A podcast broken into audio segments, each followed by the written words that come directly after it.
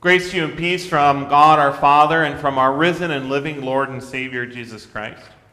The Word of God which we hear this evening is from Revelation chapter 19, verses 11 to 16. Now I saw heaven opened, and behold, a white horse, and he who sat on him was called Faithful and True, and in righteousness he judges and makes war.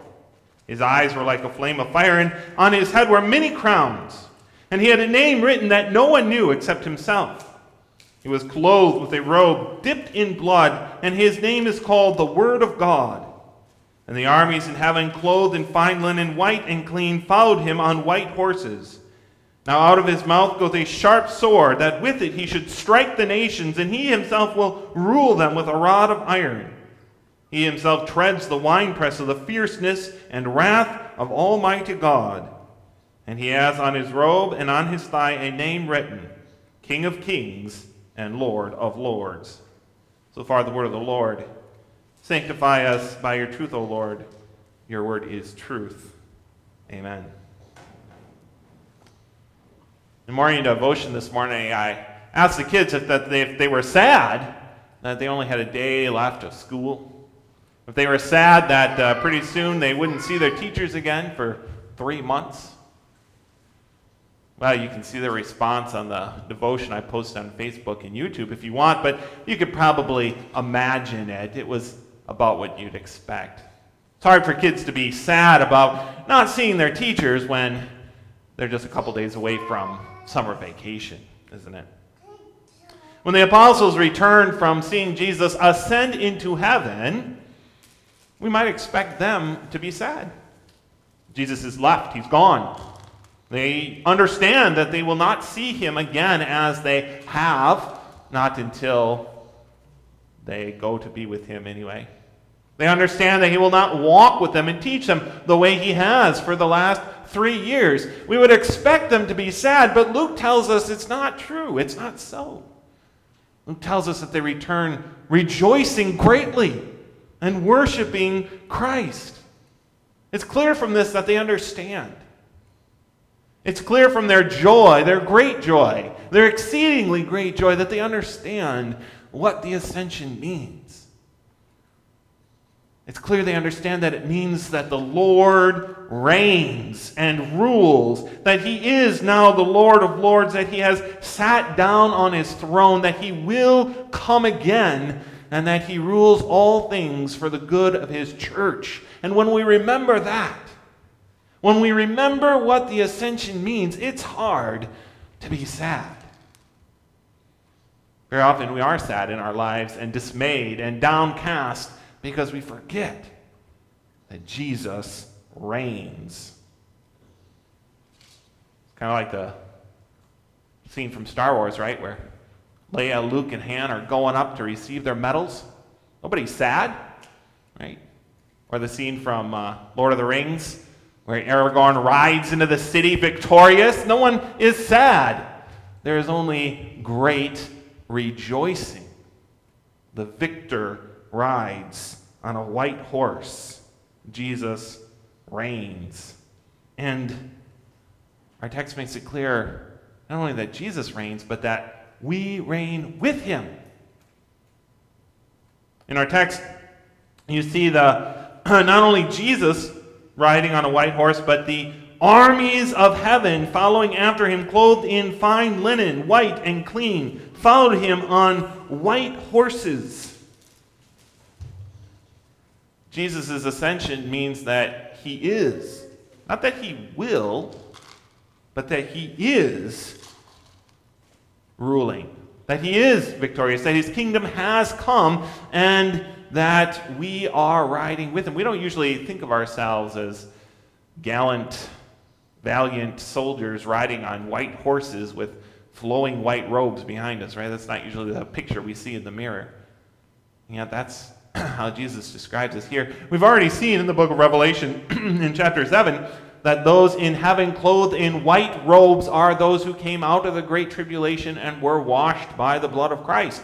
And here they are, the church militant, the believers, riding with Christ as he uses his word, preaching his word to subdue and rule the nations.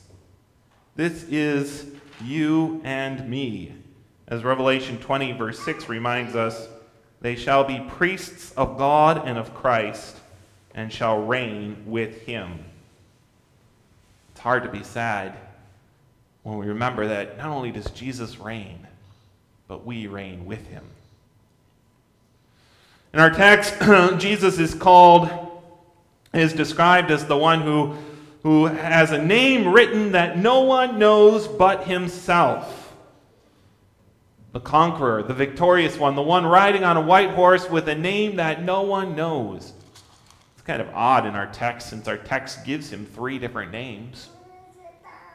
It calls him faith. He, he is called faithful and true. His name is the Word of God, and the name written on his thigh is Lord of Lord and King of Kings.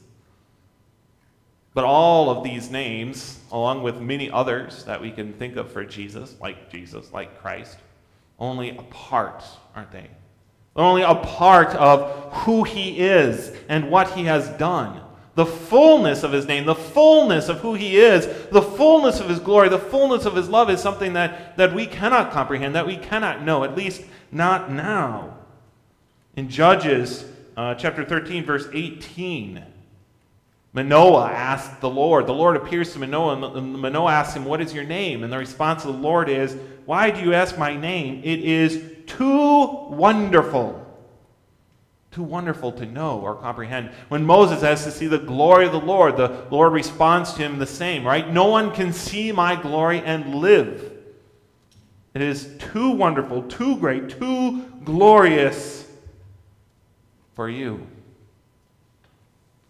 The names that we know of Jesus are, are already a description of, of love beyond our understanding. The Lamb of God who died for the sins of the world, the Redeemer, the Savior the Lamb who was slain, the Good Shepherd.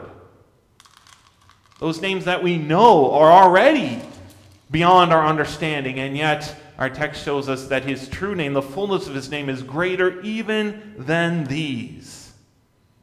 It's hard to be sad when we remember how wonderful his name is, how wonderful his, his love is.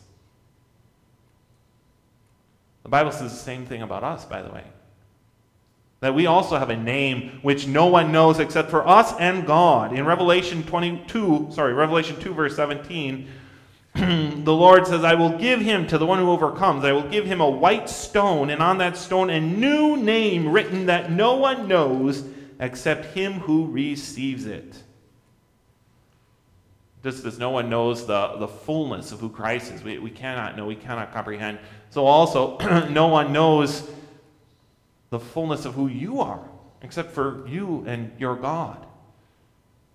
No one knows your service. No one knows your struggle. No one knows your hardship and your suffering. No one knows your sin except for the Lord, the depth of your sin. And He has forgiven that. We, we love to think that it's that it's our right or even our job to judge and to criticize one another, to gossip and talk about people behind their backs. We are so certain that we know what is good and what is bad, and who is good and who is bad, and, and are in a position to judge other people's faults. the Lord says that He alone knows our name, who we are, and what we have done. He alone knows our sin and our struggles, and He has forgiven our sin. What does it matter to us what name other people give to us or what other people think of us?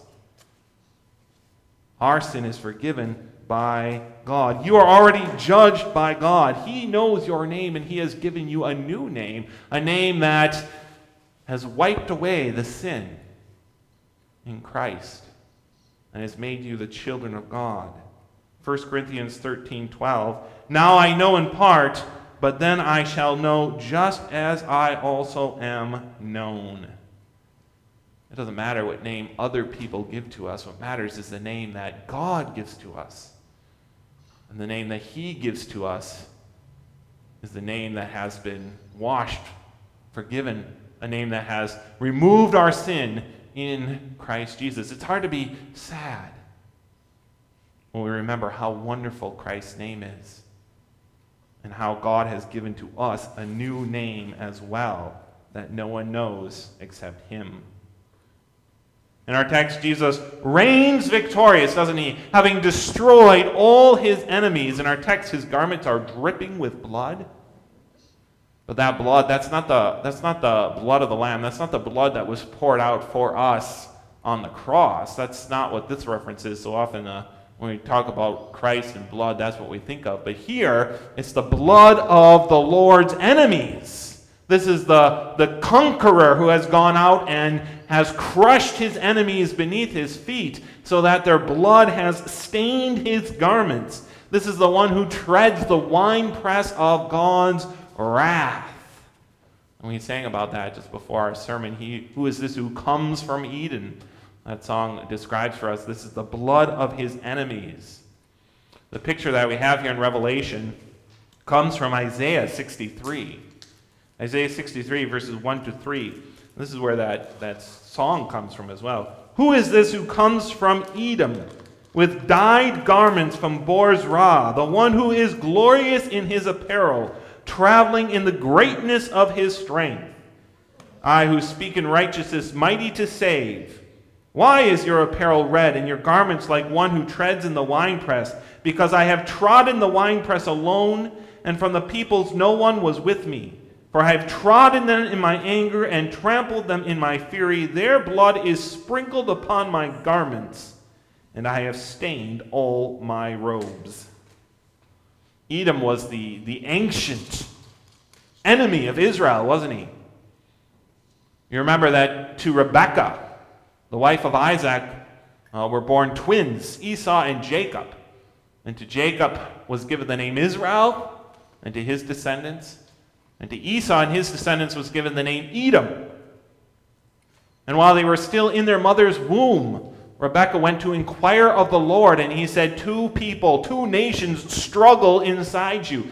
This Edom was the enemy that Israel struggled with when he was still in the womb of his mother that Jacob struggled with his whole life and that the people of Israel struggled with afterwards. This is the, the ancient enemy of the Lord's people.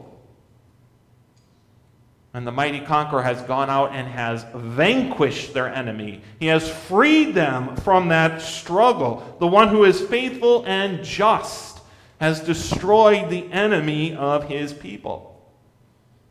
Our sinful nature would love to take this passage and to to use it to think that, well, God is going to, to destroy my enemies. He's going to ride out maybe, maybe against the Russians or maybe against my political enemies, right? The Republicans or the Democrats, whichever you think of as the enemy, right? Or, or that guy down the street that is always making you angry. God is going to destroy him. But this is the faithful and true conqueror, right? Who sees. Uh, how does our text describe with, uh, with eyes of flame, eyes that pierce through the outer appearance and sees to the depths of our hearts? He does not ride out against these outward enemies. He rides out against the true enemy, the enemy that we have contended with, that we, like Jacob, have struggled with from before the time we were born, our own sinful nature. It is Satan in all his works, in all his ways, that Jesus has destroyed. It is the blood of our sinful nature that stains his garments, that he has conquered through, through our baptism, right? That sinful nature that he conquers, that he does battle with and, and destroys every time we receive the Lord's Supper.